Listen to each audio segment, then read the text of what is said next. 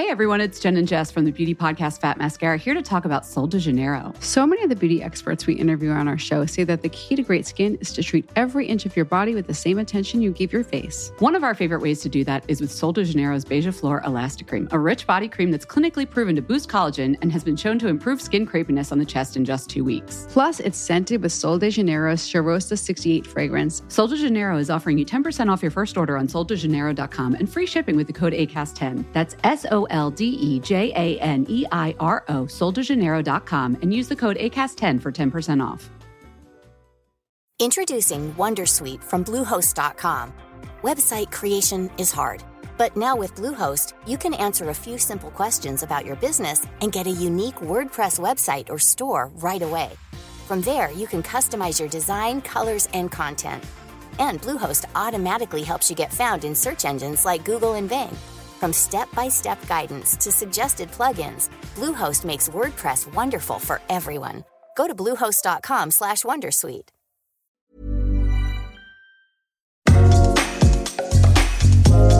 Hello, and welcome to the debrief from the business of fashion, where each week we go deep on our most popular BOF professional stories with the correspondents who created them. I'm Lauren Sherman.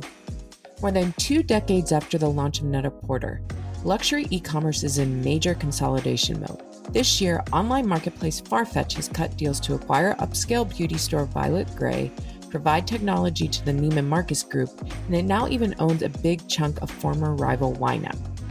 Then there's private equity backed Matches Fashion, which has gone through a series of CEOs. And don't forget Mytheresa, which went public in the US in 2021. But while certain companies have fared better than others, most have sacrificed profitability in order to scale. Will there ever be a true winner in the online luxury market? To help answer that question, I'm joined by BOF luxury editor Robert Williams and luxury correspondent Tamison O'Connor. Let's start by setting up what's been happening in online luxury. Robert, can you take it from here? Online luxury was seen as this really promising space and was seen as really shaking up how the luxury industry worked. People were surprised to see that customers weren't just buying commodities on the internet and things that they really need, but also very expensive discretionary purchases in the early and mid 2000s. That was something that was quite surprising to people. And so we saw players like Yoox and Net-a-Porter and Matches Fashion really surge. But lately, the momentum has been slowing in this sector and something that's become very apparent is that the price competition is just ruthless. And consumers can do so much comparison shopping so quickly that there's a lot of pressure to discount, which is causing brands to become less and less willing to give their best products to these luxury e-commerce players. So it's this sector that's seen as so transformative and that's really shaken up the luxury industry and caused the brands themselves to invest a lot more in their own digital presence. But at the same time, that just has these fundamental challenges. And most of the companies do really struggle to consistently return a profit. And we've been talking for years about consolidation coming for this industry because I assume the more scale you have, they think they're going to be able to be profitable. And that culminated in August when there was this deal between Farfetch and Richemont for Farfetch to take a stake in YNAP, Yoox Net-a-Porter Group, which Richemont previously owned.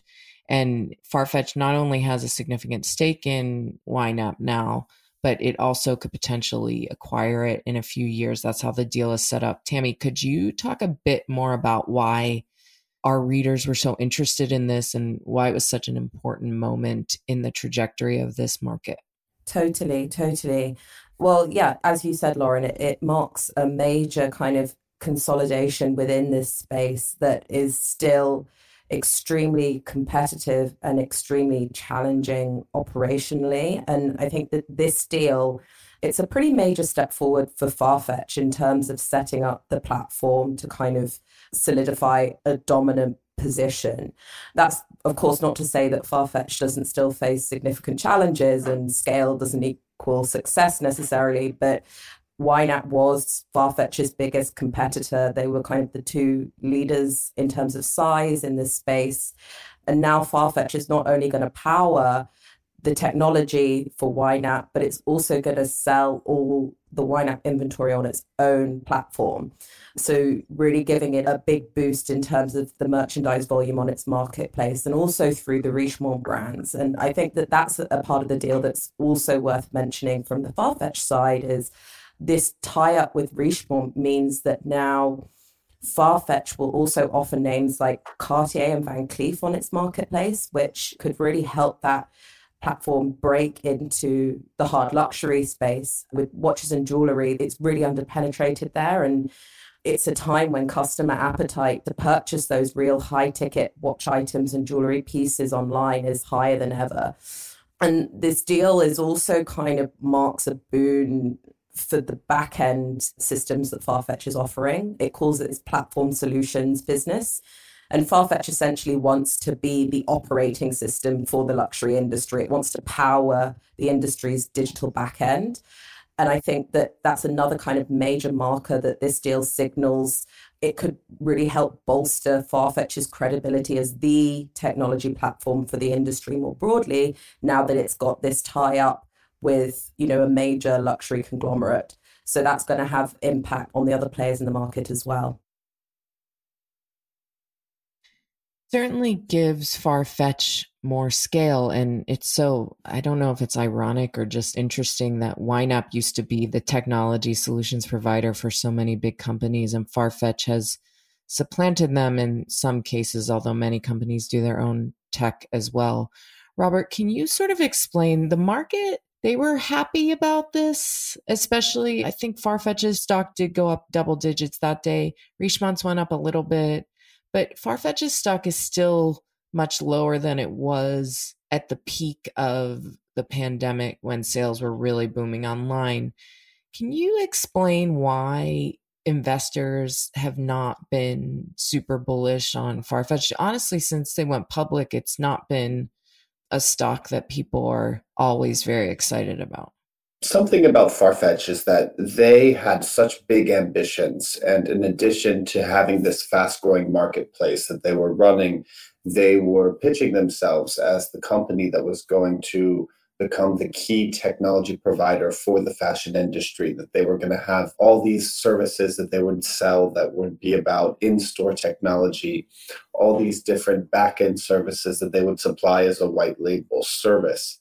And so they've raised a lot of money to support that ambition. And that's made it kind of a controversial stock because it still goes in and out of profitability in some by some measures. They have struggled to consistently return a profit or a profit that is seen as commensurate with how much money they've raised over the years. And so that's made the stock always quite volatile since it went on the market. And then since the pandemic, we have seen slowing momentum in terms of the growth that the e commerce market is enjoying more broadly. And at the same time, there is kind of a broader flight to what we call flight to quality in the markets, where with more and more uncertainty about what's coming next for the world economy, investors are kind of moving their assets to things that they see as safer investments, which certainly hasn't helped Farfetch. But Farfetch definitely did get a, quite a boost from this deal with Yoox Net-a-Porter. Bouncing off of what Tamison said about the platform services part of their business, previously some of the biggest brands that were their main clients on the back end for these white label services were much smaller luxury labels like Thom Browne. And now you see them having a deal to potentially kind of run all of the technology behind the scenes, although quite how much they will run for the brands is still unclear. They could run quite a lot of important services for a brand as big as Cartier which you know has several billion in sales every year and is uh, one of the world's biggest jewelers. I've written a lot about these tech platforms and replatforming, and basically every major multi brand online retailer has had replatforming issues over the last 10 years or so. Farfetch, I'm sure, has had their own quirks, but generally, they put so much money and investment into engineering in the beginning that they were always ahead of the game in that way. And it makes sense to me that I was talking to an executive who works with them recently, and, and they just said, you know, they have become that go to. If you don't want to put the resources into building your own tech, they really are the first name in that. But I do wonder so much of the back end of these websites is app based and there's also big competitors like Shopify and places like that that that's their whole business whereas Farfetch has many different elements to its business. It has its marketplace, it owns Browns, which is a wholesaler. It has a deal with Neiman Marcus. It has a deal now with YNAP. It owns Violet Grey. It owns and New Guards Group. It makes product. So it's not just a technology platform for other brands to use. How do you see this shaking out?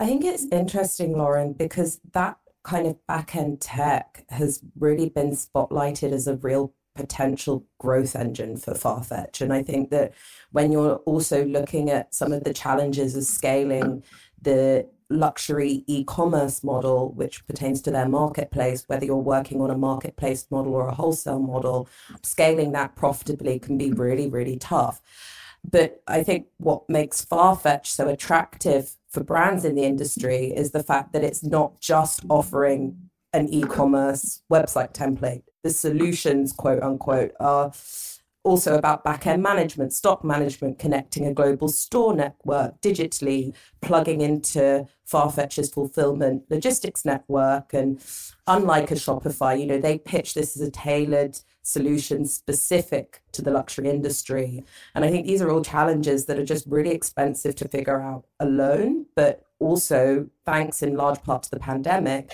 a lot of businesses have seen this, you know, addressing these challenges taking on a new urgency. It's become very apparent that brands need to resolve these challenges ASAP.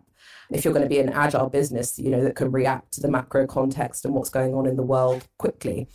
So I think in that respect, the fact that investors see this as a potential growth engine and the fact that it's an, a real industry need right now, it does set Farfetch up quite well. I don't know what you think about that, Robert. There's a lot of parts about the back end systems that make e commerce run that are not really different for luxury than for something else. So, a lot of brands are always going to be looking to choose the most effective and least expensive provider for things involving, you know, trucking a product from point A to point B.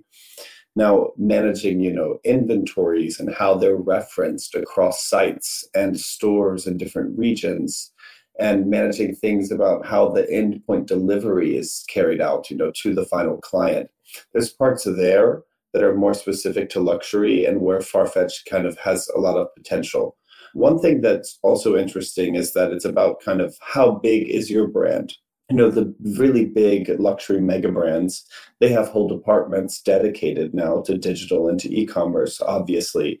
And they'll always be looking part by part of the e-commerce journey who is the best provider for this. And it's going to be always very very competitive because they have people kind of putting together that puzzle in a way that's tailored to them. It's too important to just farm it out completely to an external provider. Now for a smaller designer brand and or mid-sized brand, there's something that could be really um, a lot of potential for growth with Farfetch on this kind of service because doing really top-notch e-commerce when you're a small company it's really hard. And the more of that you can delegate to an expert that could be money that's well spent even if farfetch might not position itself as the least expensive option Hey everyone, it's Jen and Jess from the beauty podcast Fat Mascara here to talk about Sol de Janeiro. So many of the beauty experts we interview on our show say that the key to great skin is to treat every inch of your body with the same attention you give your face. One of our favorite ways to do that is with Sol de Janeiro's Beija Flor Elastic Cream, a rich body cream that's clinically proven to boost collagen and has been shown to improve skin crepiness on the chest in just two weeks. Plus, it's scented with Sol de Janeiro's Cheirosa 68 fragrance. Sol de Janeiro is offering you 10% off your first order on soldejaneiro.com and free shipping with the code ACAST10. That's S O L D E J A N E I R O, soldejaneiro.com, and use the code ACAST10 for 10% off. Introducing Wondersuite from Bluehost.com. Website creation is hard, but now with Bluehost, you can answer a few simple questions about your business and get a unique WordPress website or store right away. From there, you can customize your design, colors, and content And Bluehost automatically helps you get found in search engines like Google and Bing. From step-by-step guidance to suggested plugins, Bluehost makes WordPress wonderful for everyone. Go to bluehost.com/wondersuite.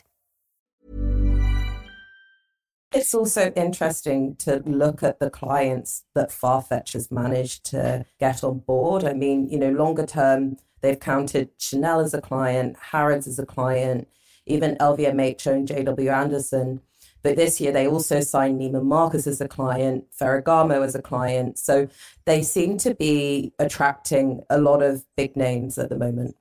You've done a great job at setting up Farfetch's position in this, and they clearly have emerged as the market leader for now.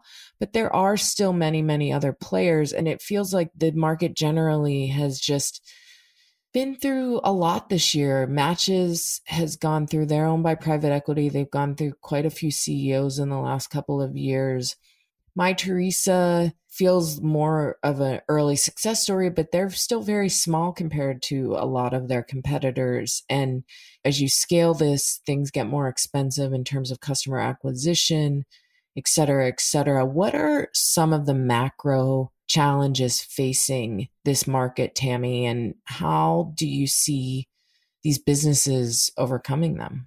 You just mentioned about that customer acquisition piece, Laura. And I think a really big hurdle in this space is the fact that scale doesn't necessarily make the challenges of operating luxury commerce evaporate. You know, ultimately acquiring customers is still really expensive. Fulfillment, logistics, and returns are still really expensive brands are still wanting to more tightly control their distribution. All these platforms still have to compete with the brand's own websites and stores, as well as each other, both for customers and for inventory. And what we've seen is that with scale, also, it makes it much harder to turn a profit.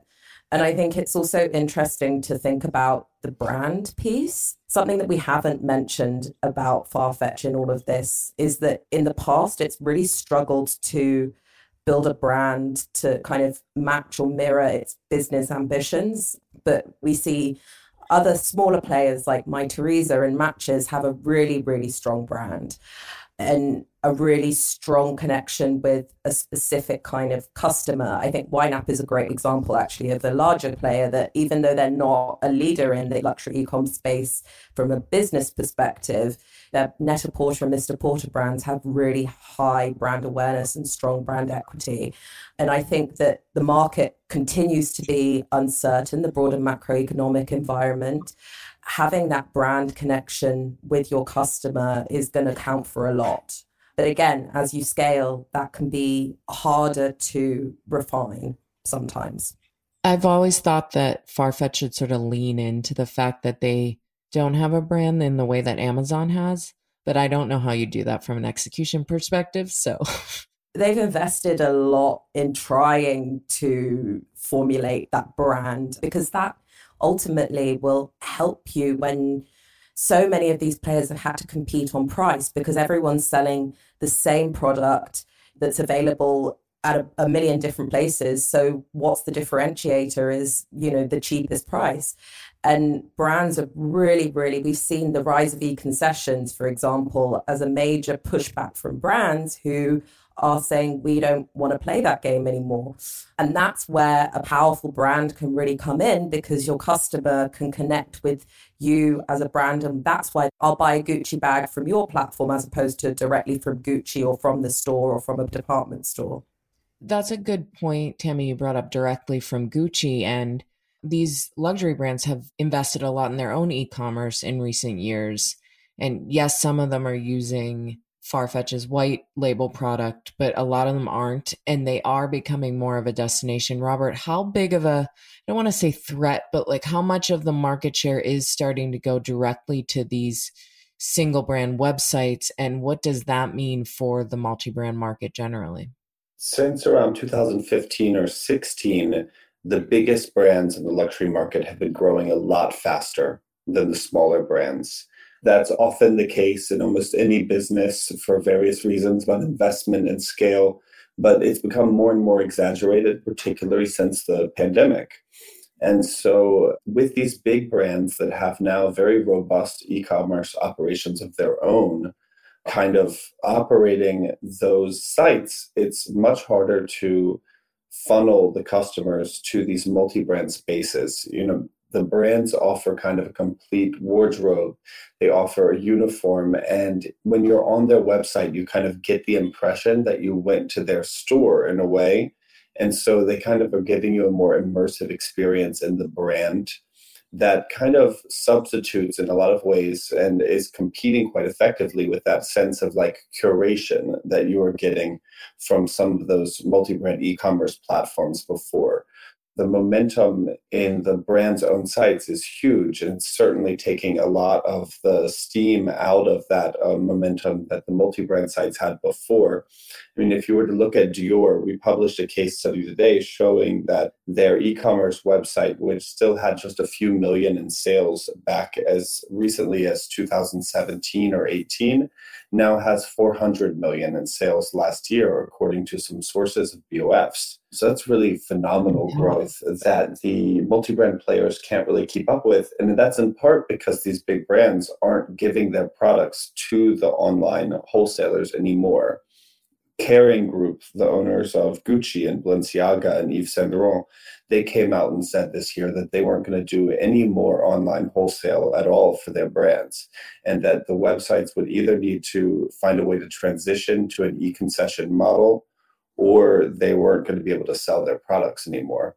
The brands are certainly creating some big challenges for the multi-brand space.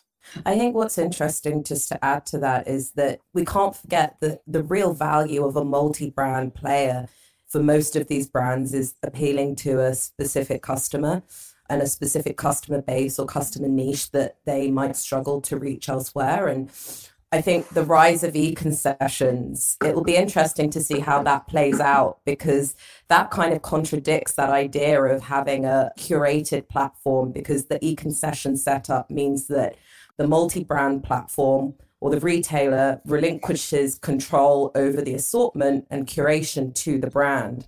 So I think that's an interesting dynamic to watch how that kind of plays out as e concessions gain more momentum going forward. It's pretty wild to think that Dior has $400 million in sales online. It's a really big chunk of sales. I mean, you see that the power of that model of you know not relinquishing control over distribution and brands that have prioritized selling everything themselves they are starting to really see the benefits of that in the digital space as well now looking ahead what are you all excited about in in this space what are you watching for obviously the farfetch YNAP neiman marcus they're all in, in bed together now will start to develop further. But what else are you watching out for in your coverage? I think it'll be interesting to see what's next for matches. They've been through quite a few CEOs recently. It's been a turbulent time for them. So, watching closely to see how they play out and how Nick Beighton, who came from ASOS, you know, knows fashion e commerce but new to the luxury space, I think that'll be an interesting one to watch. For me, I think it will be really interesting to see if there's going to be more consolidation, more big deal making, and also kind of how this deal ends up actually boosting Yoox Net-a-Porter or not. I think that um, Yoox Net-a-Porter has a lot of potential in its brands. I think men love shopping with Mr. Porter. I think that Yoox is seen as a really essential partner for a lot of brands who, you know, maybe they don't have the scale to operate an outlet store but they do have those off-season products that they need to find a, a good solution for them. And so, if Yoox were to become a bit more technologically savvy and have a bit of a strategic revamp, the kind of role they could play for the sector could be quite different. So, kind of what this added investment and also alleviating the pressure on back end that's going to come from the deal with Farfetch, I think it'll be interesting to see if that will free Yoox Net-a-Porter to really kind of win back customers and win back a big share of the market. Well, it's interesting, Robert, because I think that Farfetch's plan already is to position Yoox as a kind of end of life platform by introducing and bolstering resale as well into their business model. One thing about Farfetch is they've offered a lot of services to brands about how they could have mm-hmm. integrated offers online and offline, and that they could maybe even be keeping the same inventory from stores could be sold at the same time on Farfetch's marketplace. And if you were to do something like that with Yoox for off season and for outlet product, that's something that could be very helpful for the brands, but also helpful to Yoox, which has so many references on its site, but often maybe just like one size of each reference. So it can be quite difficult to actually find something on Yoox despite the millions and millions of things that they offer. Farfetch has a lot of work ahead of it, but it'll be interesting to see if they can pull this off in the long term and also who emerges as an interesting and compelling competitor to them because I'm sure there will be someone who comes out of these ashes and and does really well. Well, Tammy and Robert, thank you so much for being here. It was great to chat. Thank you so much, Lauren, for having us. Thank you, Lauren. You have been listening to The Debrief, produced and edited by Emma Clark, Kate Vartan, and Eric Bria in the BOF studio. I'm Lauren Sherman, and I'll be back next Wednesday with a new episode. Thanks so much for joining us, and be sure to follow us wherever you get your podcasts. You can join BOF Professional today with an exclusive 25% discount on an annual membership covering key industry topics from sustainability to technology to marketing, with access to our case studies, live events, and iOS app. To get this special offer and benefit from 25% off of a membership, head to the link in the episode show notes or enter the coupon code DEBRIEF at checkout. Visit businessoffashion.com slash memberships.